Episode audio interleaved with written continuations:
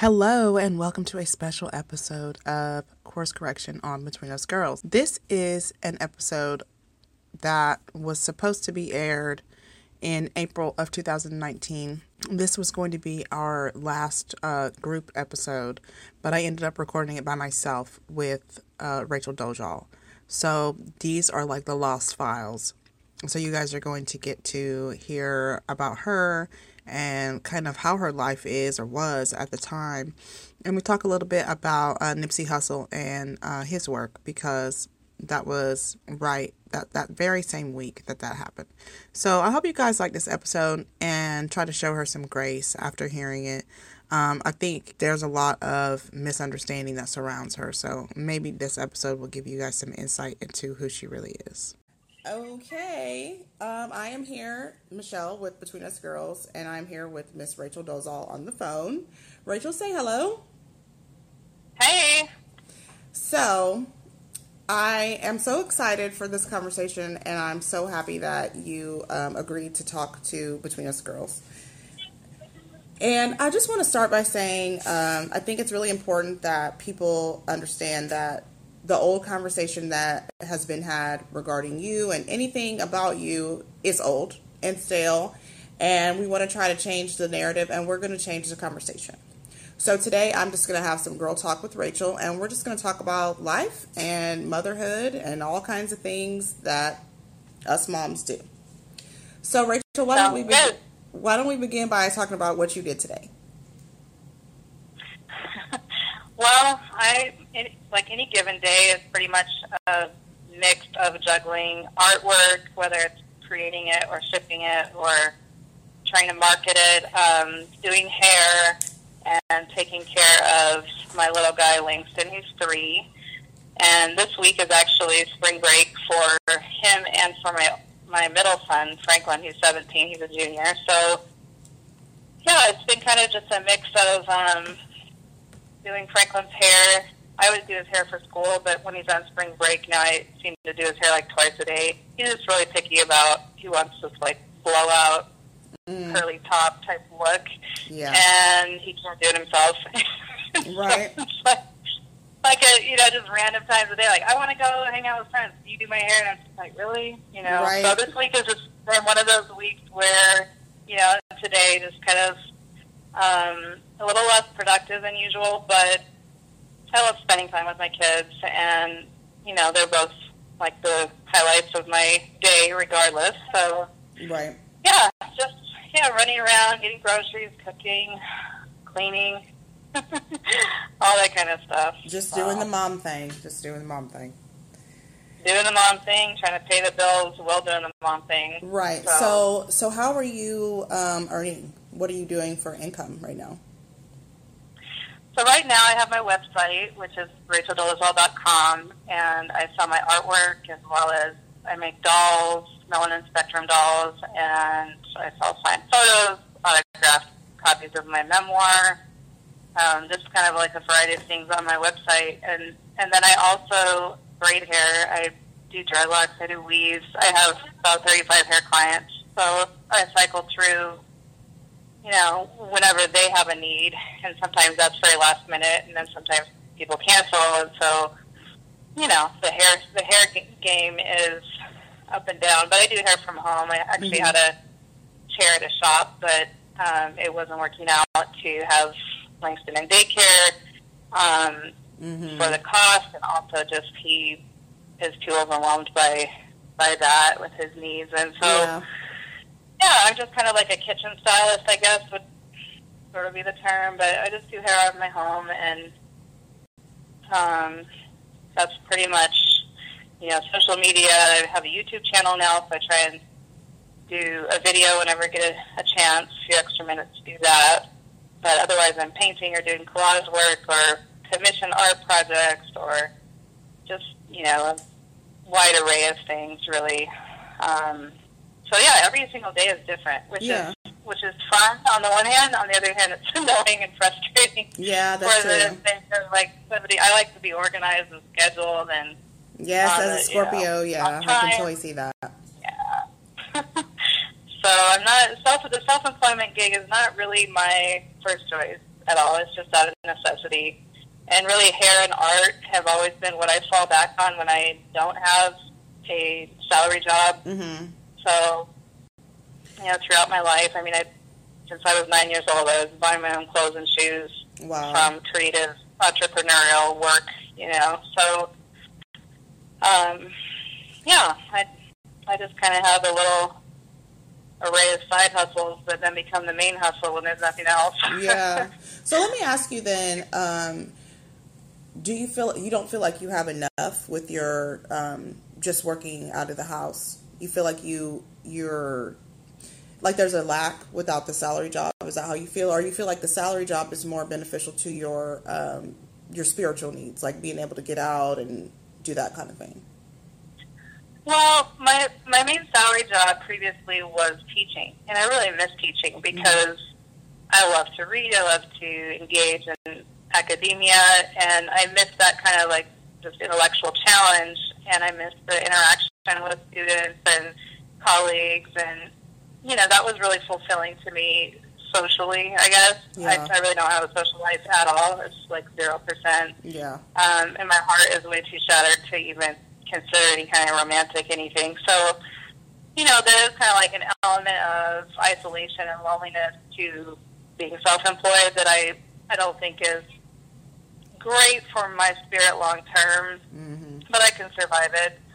Um, when it comes to the unpredictable nature of just the financial level of is it enough, that's a question that has to be answered every single month Right. because it's like, oh God, you know, are we going to fall off a cliff or are we going to, is something going to come through? And it's just kind of that um, anxiety, I guess, that hmm is is driven by that self-employment um, status of just, you know, just kind of like sorting through your mind every single day. Like, am I doing enough? Did I did I do enough marketing? Did I, Yeah.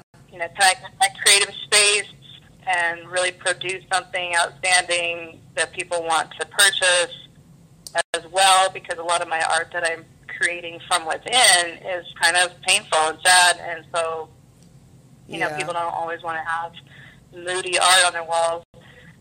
So You never know. I mean, there's a yeah, whole host of people that are moody and melancholy and would love to tap into that. So, Yeah. like, I feel like, Well, yeah, I mean, it's, it's not like I don't create that, but Mhm. I, I just kind of cycle through. I have like several different series, so I try to not only create that.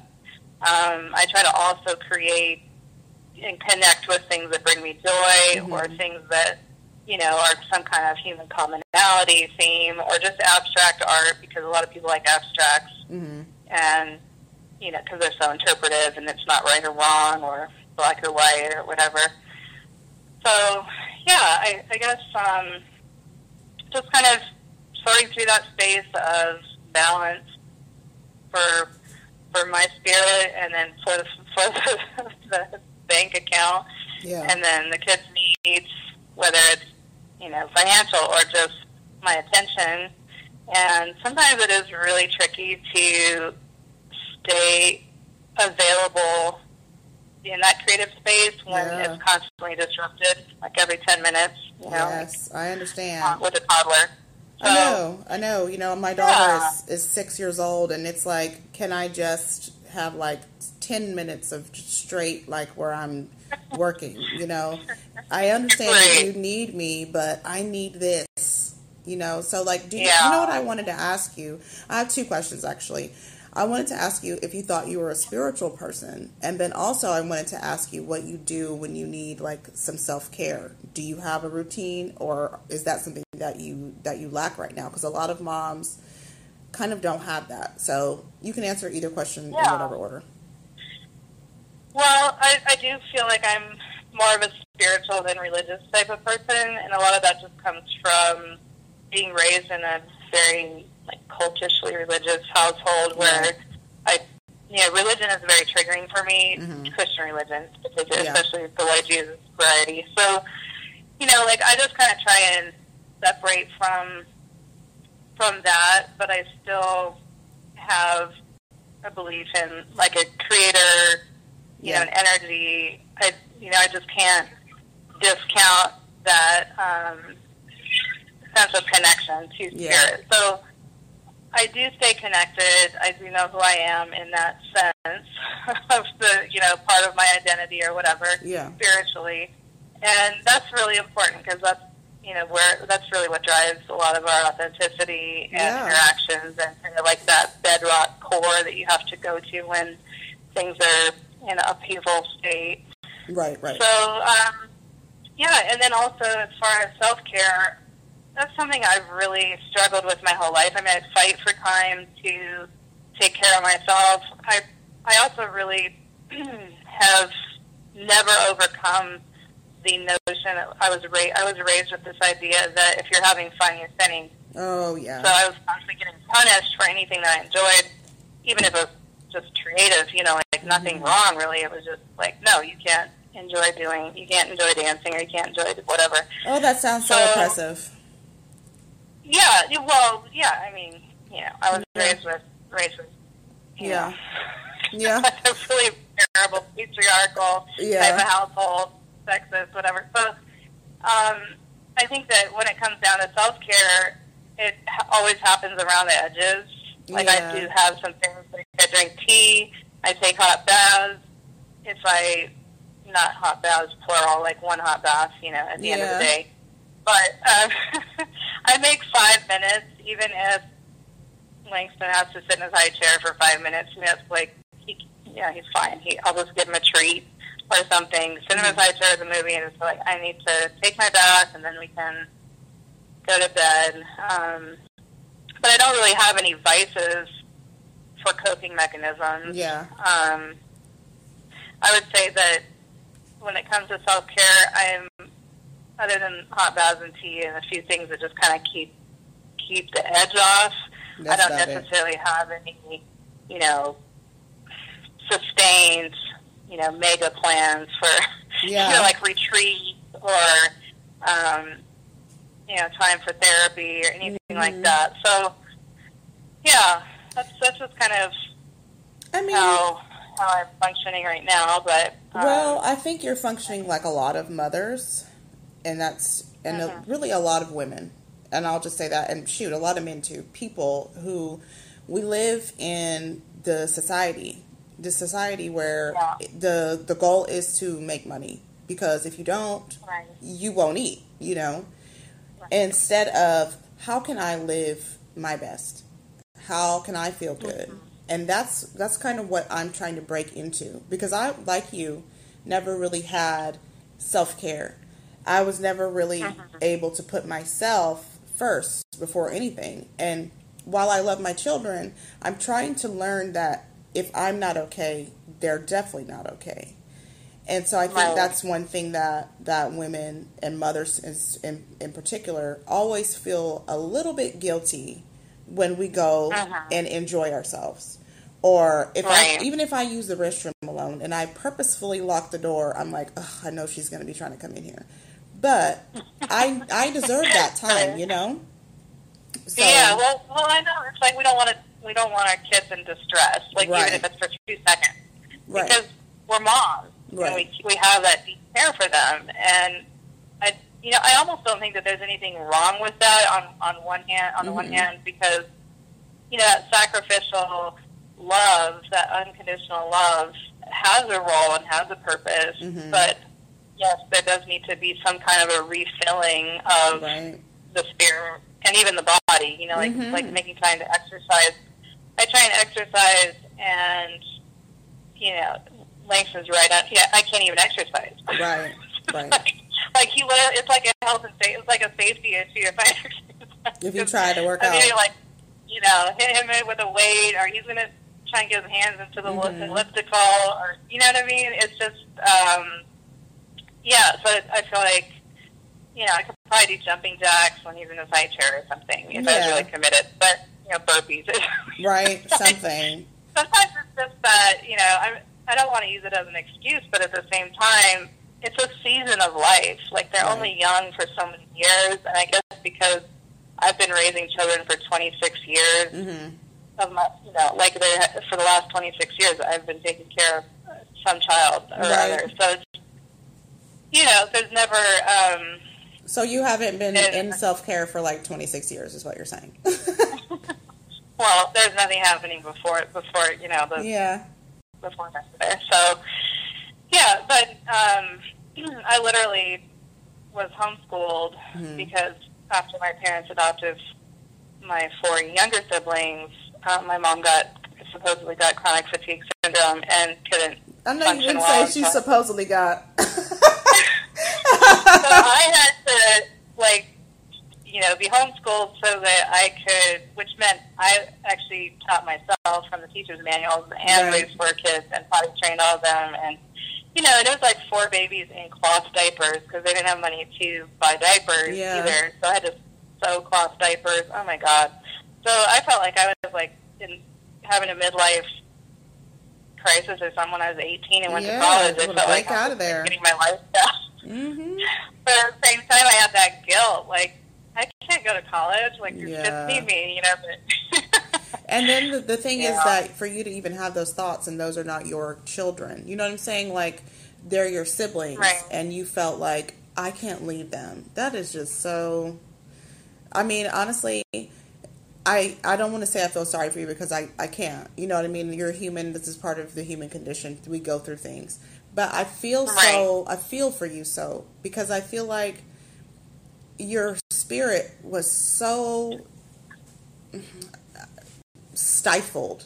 You know what I'm saying? And then Uh-huh. you're only allowed to do so many things. It's like you it's going to take you some time to really know you. And when you don't ever Right. have a chance to open and find out who that is because we all need to know what, what our purpose is because that's the time that you feel full.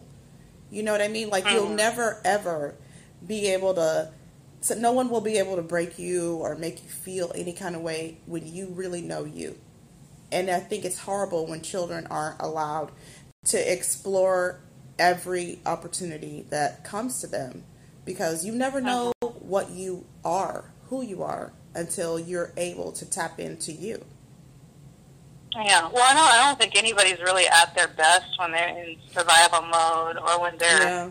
you know, like having to be so high functioning for to caretake somebody else, Mhm. you know, hmm somebody else's life. But at the same time, it's kind of like the happiest moments of my life, which I wouldn't really characterize my life as being a happy one, but like the happy, the, the times when I felt the happiest was when I was doing something for somebody else. You know, Mhm. like I mean, you know, feeling useful or feeling productive or whatever. And so, yeah, it is sometimes, um, you know, kind of like just to self-reflect. It's necessary to kind of just sit back and go like, okay, what what is my value aside from everything that I can Mhm. do? You know, what is my value? And I think that a lot of the relationships that I've been in with men or women, like romantic type relationships, have been based on what I can do for the other person Right. and that's kind of why I'm just taking a break. I mean, I haven't been with anybody for three and a half years. I'm really just trying to take a break from that. You know, I have my kids, obviously, that I have to show up for, hmm you know, everything to take care of them. But, you know, like just to pour a little bit into myself if Yeah. I have anything, you know, left to give or whatever for the day. Because, you know, they're, I'm worth more than just tasks and Right. cooking and cleaning and taking care of people. So, Yeah. I mean, Yeah. and then again, too, sometimes people, that's their purpose, is to be a nurturer, you know? Because everyone is Uh-huh. not a nurturer. And since we're really supposed to live in a community, you know, hmm I could be like, Rachel, I need somebody to hug my son because I don't know what the hell going on. Like, you know what I mean? Because I'm not, I don't, I've never been super soft. Now, of course, I love, love, love, love, love my children, but I've never been the super sweet hug, hug, hug, love, love, love all the time, mommy. I'm like, we have to work. Do you want to pull the cart Mhm. or you want to push it? Because I'm by myself. So I get into that too. Like, I feel like I'm always one way instead of trying to do some of both, you know? hmm Yeah. Especially with the teenager. So, can you talk to me a little bit about your experience with teenagers? Oh gosh, well, and I only have boys. Like I Yes. can't. It seems like it's impossible for me to make a girl, which is another whole conversation. But you They're do more trouble than they look. They are trouble. Daughters. so with boys, because my my oldest is now he has two bachelor's degrees. He's headed to one in first master's, and hopefully then law, law school after that. Mm-hmm. I feel kind of like, okay, there's one success. I can, you know, be confident that something was working. Mm-hmm. But with Franklin, I mean, he's 17 now. He's grown so much in the last. Oh my god, Three he years. has. And like, of course, I don't know y'all Yeah. personally, but just seeing pictures, I'm like, he is such a handsome little fella. Oh yeah, I know, and he- doesn't even know it. I mean, he doesn't even think he's. I mean, it's just like, oh my god. Once he goes to college, he'll figure it out. But- Yeah. So there's this weird situation. Okay, we live in a community that's two percent black, so Yeah. the, like the high schools and stuff are just kind of weird. Like the the girls like either black, like darker black guys or white guys, and they don't Mhm. like light skinned black guys hmm or mixed guys, whatever. And I'm like, trust me, it's not the whole world. You'll be okay. Yeah, he'll be all right. He'll be fine. but right? It's like you will you will have a situation at some point when somebody's trying to have your baby. So just calm, you know, like just just move forward. You'll you're fine. There's nothing wrong with you because we've had so many conversations where you know his hair isn't right and Mhm. why is he so ugly and everything. I'm just like, oh my god, like if you could just hear yourself from an adult perspective. You know, my son is like that too hair. sometimes. Sorry, go ahead. Yeah, and the hair and the outfits. I mean, Mhm. I don't know what girls are like at that age, but boys are no less high maintenance. Oh my gosh, than- it's ridiculous. My son called me at 10 o'clock last night from upstairs when he was supposed to be asleep. And he was like, Can you run out and buy me a hoodie? I can go to bed. You know, I'm not doing that. I don't know what you're trying to do. Ain't no fashion show up there at that school. Right. I know. It's. I- mean, it's kind of sad that it's that hard to survive social life in high school, Without a hoodie. but right. right, or without a hoodie that says champion on it, you know, Right. or whatever. like, Right, like some it has to have a insignia. or name brand, you know, Right. put them in that certain status bracket. But you know what? And I feel Yeah. like that's just part of it. Like, why? I don't want to wear a hoodie that has anyone else's brand on it but my own. And the only, the Uh-huh. only reason why I say that is because I want to promote me, and I want to promote Right. what I stand for. I don't know what all these people do at home, and I'm standing behind Uh-huh. their brand. You know what I mean? Like that's why whenever we were talking a little bit about, you know, you being able to really break out and do some things, like there are people who will get behind what you what you talk about. You know, I was watching your Yeah. YouTube and you were cooking and I was like, I want to taste the chicken wings. You know, I think there's definitely Yeah.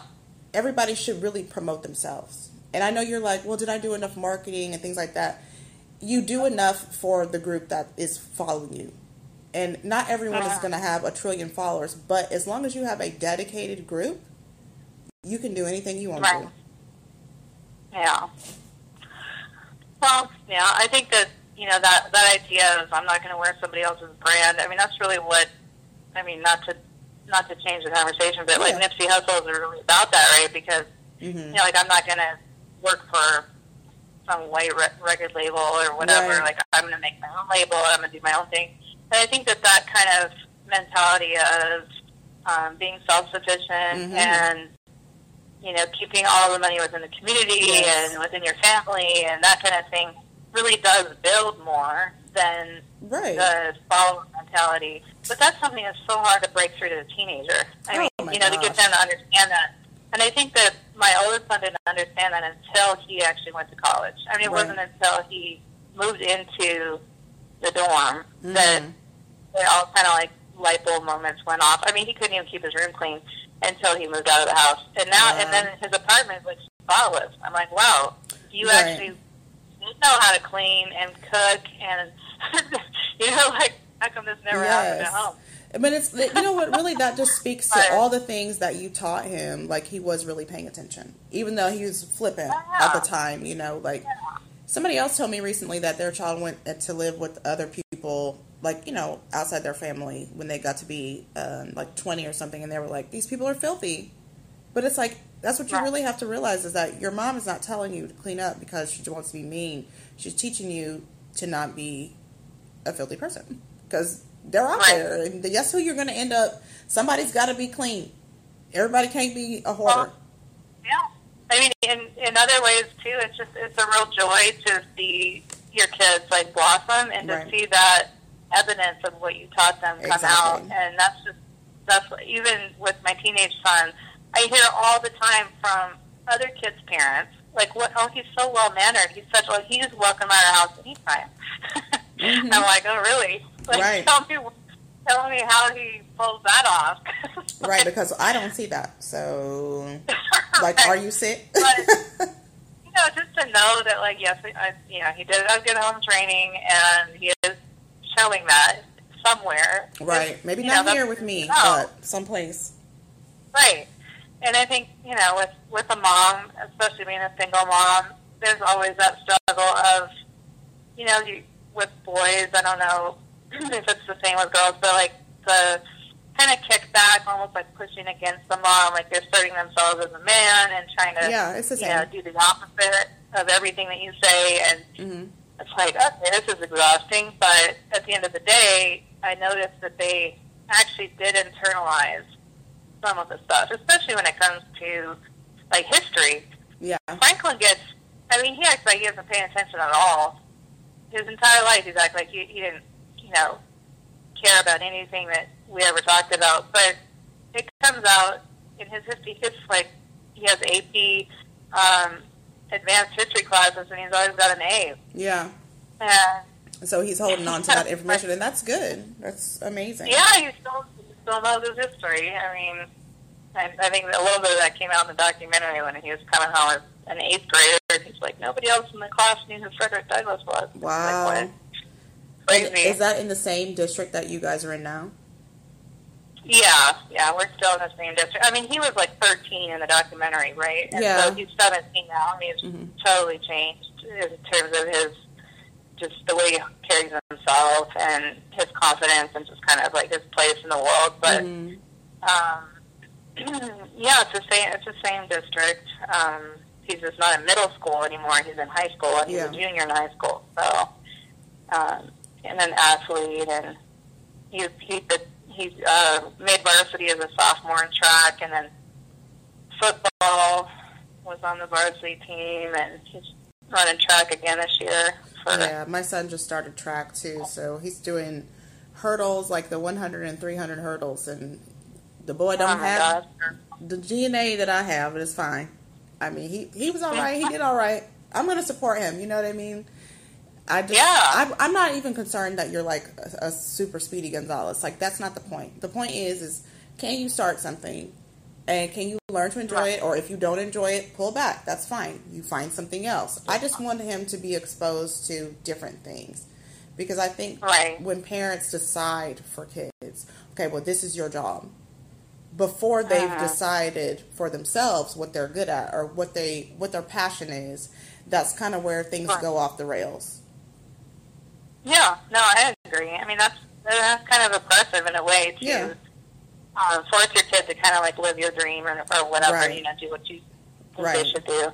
At the same time, Franklin, it took him until high school to actually figure out what he liked as far as sports, and he likes football and he likes track, and now he kind of, you know, he complains to me all the time, like, why didn't you get me started in these sports earlier? And I'm like, seriously, I tried, but you weren't interested, and I was trying to let you you know, lead with your interests. And he's like, Mom, if you would have had me doing this and this at, you know, this age, and I would be so good by now.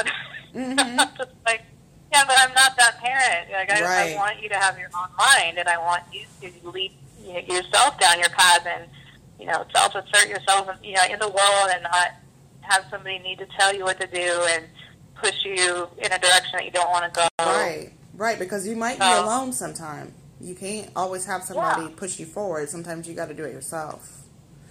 Yeah. So- and he is that one that's like, you know, he has to win first or second. Oh, I yeah. can't complain. That, that was me too in, Yeah. in life, you know, in sports. So, Yeah, my Yeah. son, he gets a little bit upset when he's not number one, but I'm like, try again, you know. But I wanted I to ask you how, like, let's talk a little bit about what happened with Nipsey Hussle because I think that's like a huge. I mean, it's been a huge effect on the black community, the white community, people who are in tune with the community. You know what I mean? Like people who believe in community living and just doing doing what you feel like you're being led to do. So where were you when you found out? And like beforehand, like did you have any feelings or like did you get any vibes? I, people keep saying that they felt heavy right before. Hmm.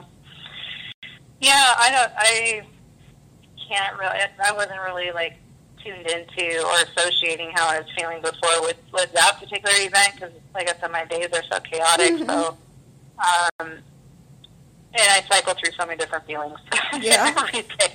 Well, I wouldn't know if it was because of that or something else, but mm-hmm. you know. But um, I I just really respect his uh, ability and commitment to give back to the community and you know his activism. And I'm not going to pretend to be like, oh, you know, I know every single one of his songs and everything. You know, it seems right. like a lot of people just kind of like try and fake it, like, oh, mm-hmm. I'm the biggest Nipsey Hussle fan right. ever. Right. And it's like I'm not, I'm not gonna, you know, pretend to, to like know everything about his life, but I do know that his activist work, um, you know, was a huge contribution. And I really, the one thing that I kind of respect about him the most is as I said, his uh, determination really to work for himself mm-hmm. and to, you know, keep Black Dollars Black. And I used to be the uh, communications chair for the Black Business Persons Union here in Spokane uh-huh. uh, years ago. And basically, we had like 43 black-owned businesses here in Spokane, and we were committed to like every business owner would we would support one business every month, and we'd cycle through so that every mm-hmm. business got a, a boost um, throughout the year. Yeah, and just just kind of uh, organized action like that really does make a difference. And anybody who's doing that work, I think, should be commended. It's hard work. It yeah. takes a lot of time and a lot of discipline and a lot of there's always infighting and issues to overcome, just interpersonal pettiness and mm-hmm. stuff that you know crops up, and you got to kind of like just right. keep everybody on board and move forward. And so, you know, he was he was obviously doing that work that day. I mean, taking yeah.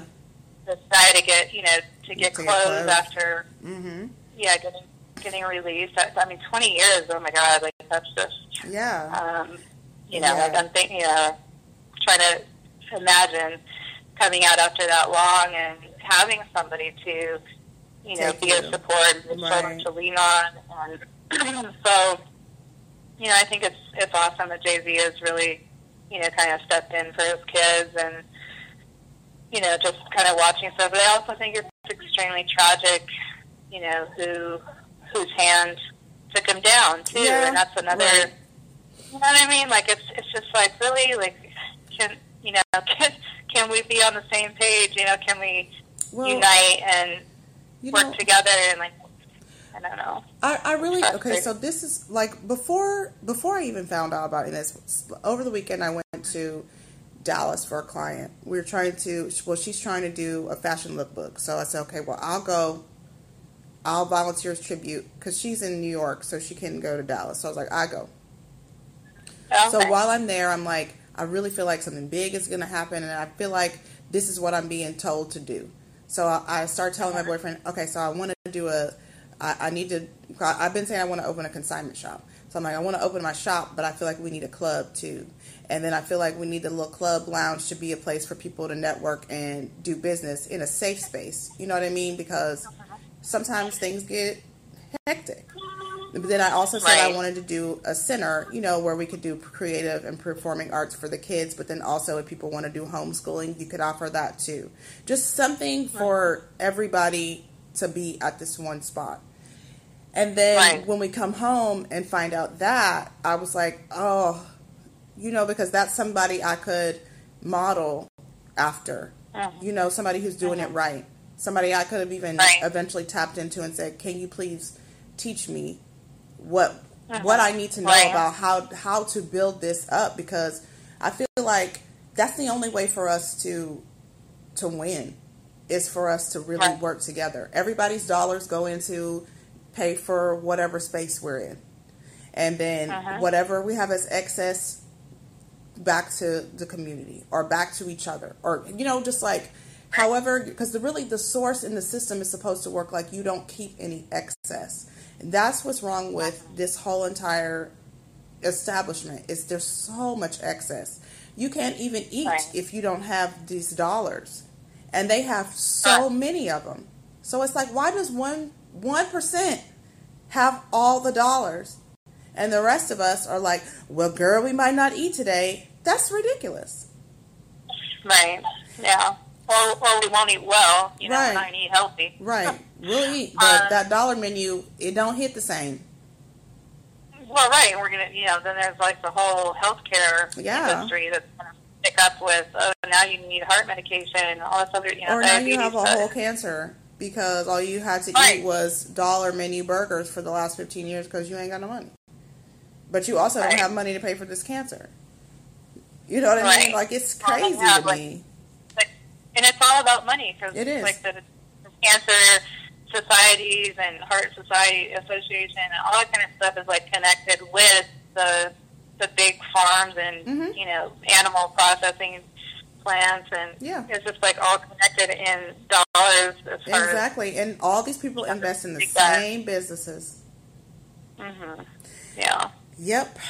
yeah well Yeah. that's that's always been my goal has been kind of what you said I, I don't know about the club because I like I said I don't like to have fun I don't like you. I just you know it's just like my, the last thing on my mind it's like education and Yeah. economic development and healthcare and you know all these you know political representation. And and those are really the initiatives that I was um, championing with the not just the NAACP but in the community work I was doing before then too um, that won me that election. And it was just you know like like let's build together. And that created a lot of interest and excitement and went from like 30 members to like 220 members in five months Wow. so with with that many more people, we had eight committees, and we were putting the superintendent of schools on blast, you know, for the disproportionalities in the schools, and we Yeah. were holding the officials accountable and running um, black people for office from school board on up, and hmm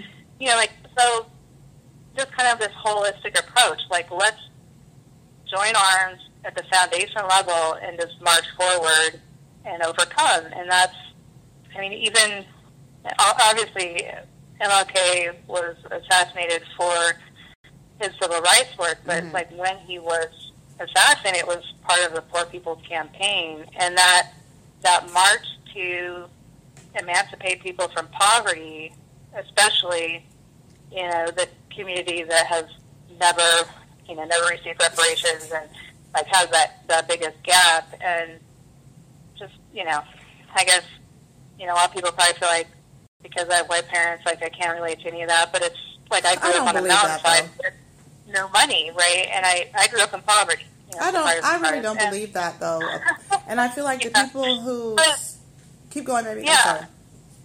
No, I'm, I'm just saying, like, I, you know, I know what it's like to be poor, and you know, we were making patterns for clothes out of newspapers and trying to sew everything, and you know, I was embarrassed. That's why I started working at age nine to buy my own clothes and shoes because I didn't want to be a social outcast forever Yeah. and be teased for, you know, having all these homemade, um, really honest looking Yeah. clothes Goods. and you know just kind of just that that mentality of like how can i you know catch up because i always felt behind you know and how can i be part of part of the group how can i not be left out and sitting on the sidelines or rejected and anyways i think the poor people's campaign is really what um you know was at the heart of course of the civil rights movement and and that work is still not done. No, As you said, no. the, the gap is actually widened between Yeah. the richest, the richest of the rich and the poorest of the poor, and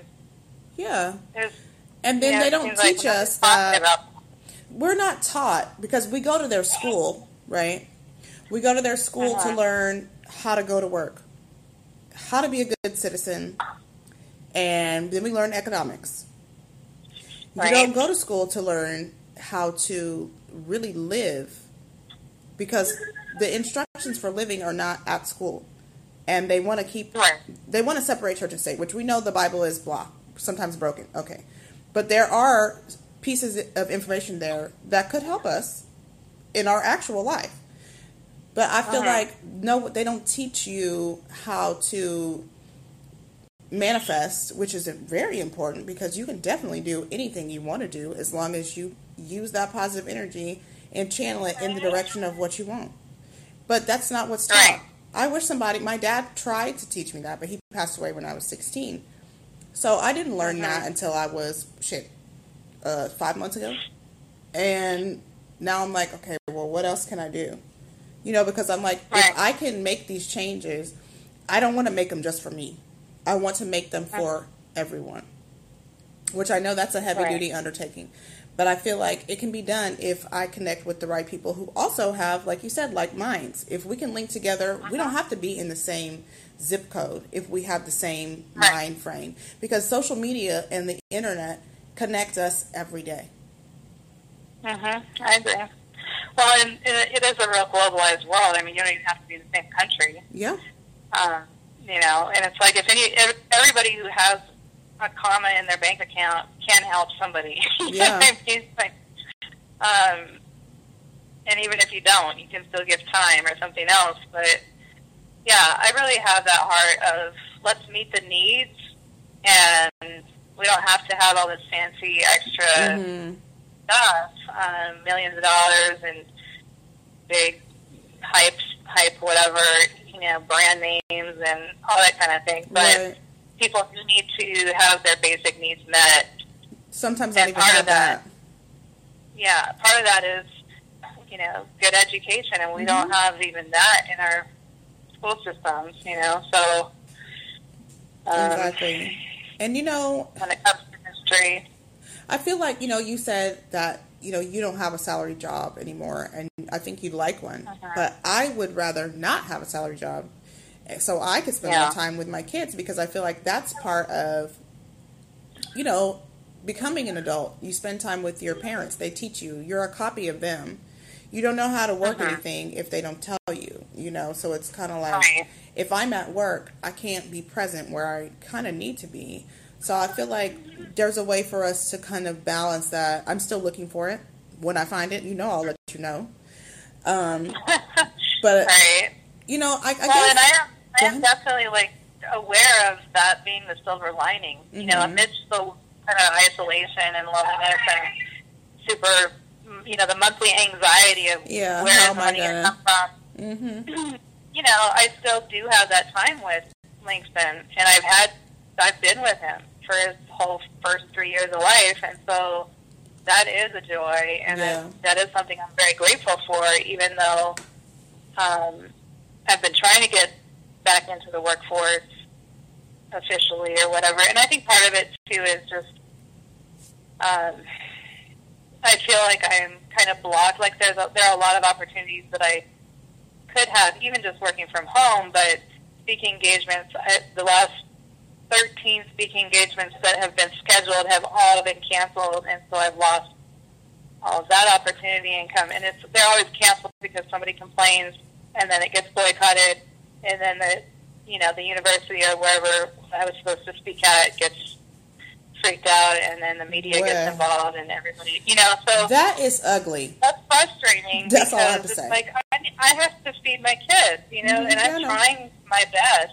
to do that, but people are just like blocking me, like, no, don't let her in, don't let her make a dollar, you know, blah blah blah, and I I feel like at the end of the day, all of that money is, you know, going to support my kids, and anything that I did have left over, I will, you know, I I do share and I do give back all Yeah. the time. So um, that's just, you know, I've never had savings or, you know, trust funds or any anything Yeah. like that, and um, Yeah, that and I think that right. you know, it's it's hard what you were saying earlier about if you have a dream, like go chase it, and you can, you know, just with your focus and your energy, you can achieve it. and sometimes I'm just like, oh, but you know, but somebody who has a cool loan of a million dollars or something like that would be so much easier Yeah. to achieve. But you know, it just takes longer. It's harder. It is Mhm. possible, but yeah, if you're that person who's kind of, you know, locked out Yeah, of every door that anybody has control over, Mhm. it does make it harder. But- Uh, but what would you like to do? uh, what would I like to do? Yeah, as far I as would like work-wise. to eliminate white supremacy Yeah. and racism. You Okay. know, like I would really like to institute reparations for everybody who has that generational trauma in America. I would like to um, really build an equitable and inclusive society or Mhm. small community or whatever. Yeah. But beyond that, you know, like for for the short term right now, um, I really would like to get back to teaching and activism in some form, even if it's just speaking here and there or, um, you know, being a part of projects, activist projects. Right. You know, I don't have to have like a big title or salary, but I just do need to have like a place at the table. I do need to have Mhm. like an, you know, like the opportunity to contribute my time and talent to uh, the cause, and I I want to, and I'm ready to.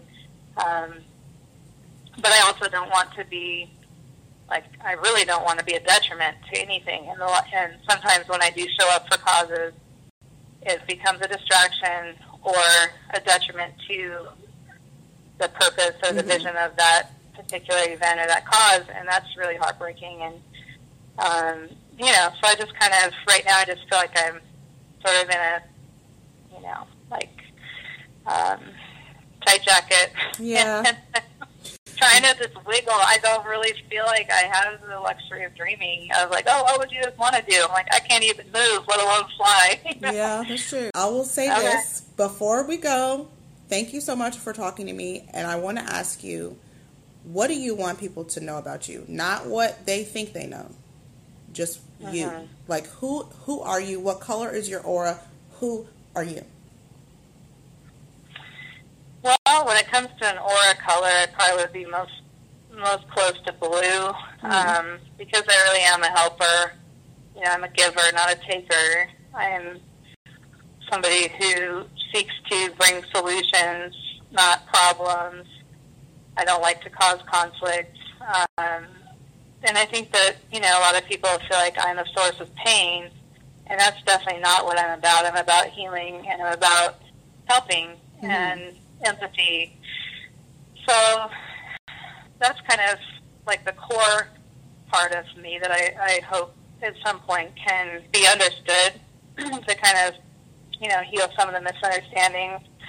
Beyond that, I really would like people to know that I'm a super dedicated mom and that my kids always come first.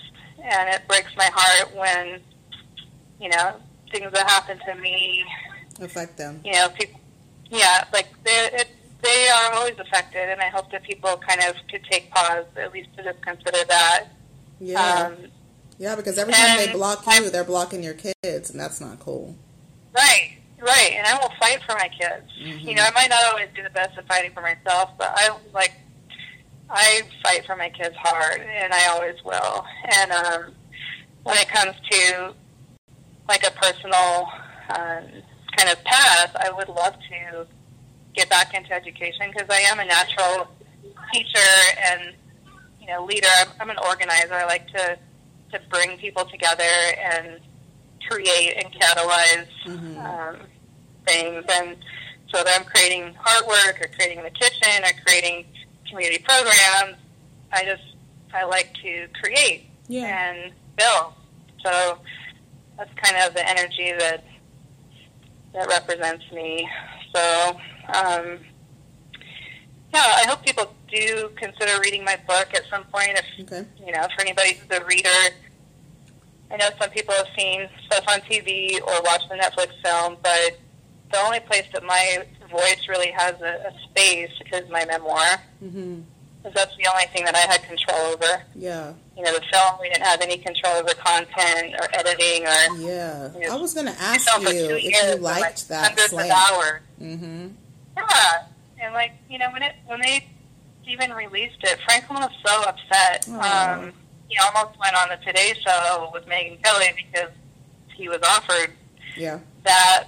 They Netflix begged him not to and told him he'd they'd get him his little piece in Teen Vogue if he didn't, and of course they never did. But Ugh, I would still, I would be Um, like, "Hello, Megyn Kelly. like- I'm, I know you got fired, but I'm ready to come back." right, no, he was just like, come on, you know, that last interview that he did was actually how they how they announced the film, the whole film, Yeah. and. Was like, I honestly was just, I had a bad day at school. I came home, I didn't want to have cameras in my face. yeah, and I took it out on my mom. And in that moment, you know, like I was over it two hours, but you know, and he talked to the director about it, and she was like, "No, I won't. I won't. I'll just cut that. It's fine." and, And, then he's lied. like, "Really? You didn't even cut it? It was like the whole thing." And he's Yeah. like, "That's not fair, right?" You know, but we saw it when it was all done. We didn't have any warning of anything that was or wasn't. And the other thing is that there are um, 12, 12 people in the community, all black members of the community in Spokane, who were um, interviewed, who were very supportive of me, who were never, who were cut. They were cut, and it was just like all Kitara and Latoya, who had never been involved in activism in the community, you know, and they, it was just their voices were used as the people who just like are not even. what black women are Yeah. saying, you know. Yeah, So I didn't like that either because it also, to some extent, stereotypes. I felt, you know, like it. It was like there's just, there's no diversity allowed in the in the community. It's just like this is what black women. and, You know, as a white female director, and I think she was like, "Oh my God, this is what black women think, and we have to show that voice." Yeah, and that's didn't everybody. want- you know, Yeah, I don't think that's fair. show, and I don't. like but I feel like colorism. I feel like all dialogue, of this has really kind of well, I think your whole life you've sort of been broken down. And I feel like you just need a chance to rise, to really just get to, to in tune with you. And I hope that you do that this year and I hope that you see some wins and that when next time you make a speaking engagement, I hope that they're not evil to you because that really is ugly behavior, canceling it. I wouldn't care who told me what. I made an agreement with this woman. You know, that's just, I don't like it. So, Yeah. thank you so much for coming on. And then just tell everybody where they can find you real quick and how to find your book. Yeah, for sure. Well, thanks for having me.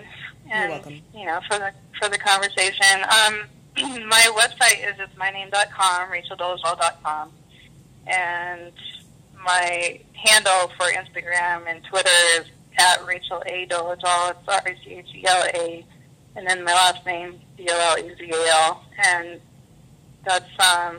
I'm also on LinkedIn. I have a Facebook page. Everything is blue checked, verified.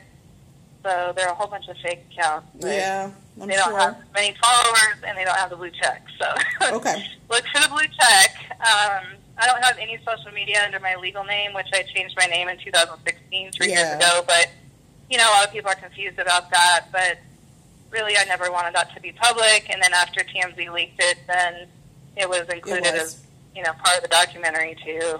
Um, and that name was given to me, and it just like randomly selected to send people. You know, it was like somebody you know, from Nigeria gave me the name, and it was special to me, and it was blah, blah, you know, it's just like a very personal thing. But Yeah. a lot, just a lot of the um, reasons and explanations, you know, I just feel like are are in my book. I mean, if people want to read it, Okay. and if they're really curious, then read my book.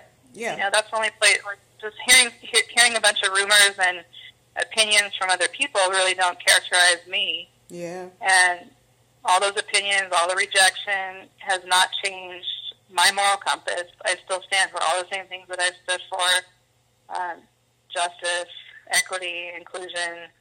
Um, and yeah, just trying to move forward. So All right. So I hope you really like that. I hope that you feel something about Rachel. I hope that you learned a little bit about her as a person. And I hope that you are able to take away from it the message that was received by some others.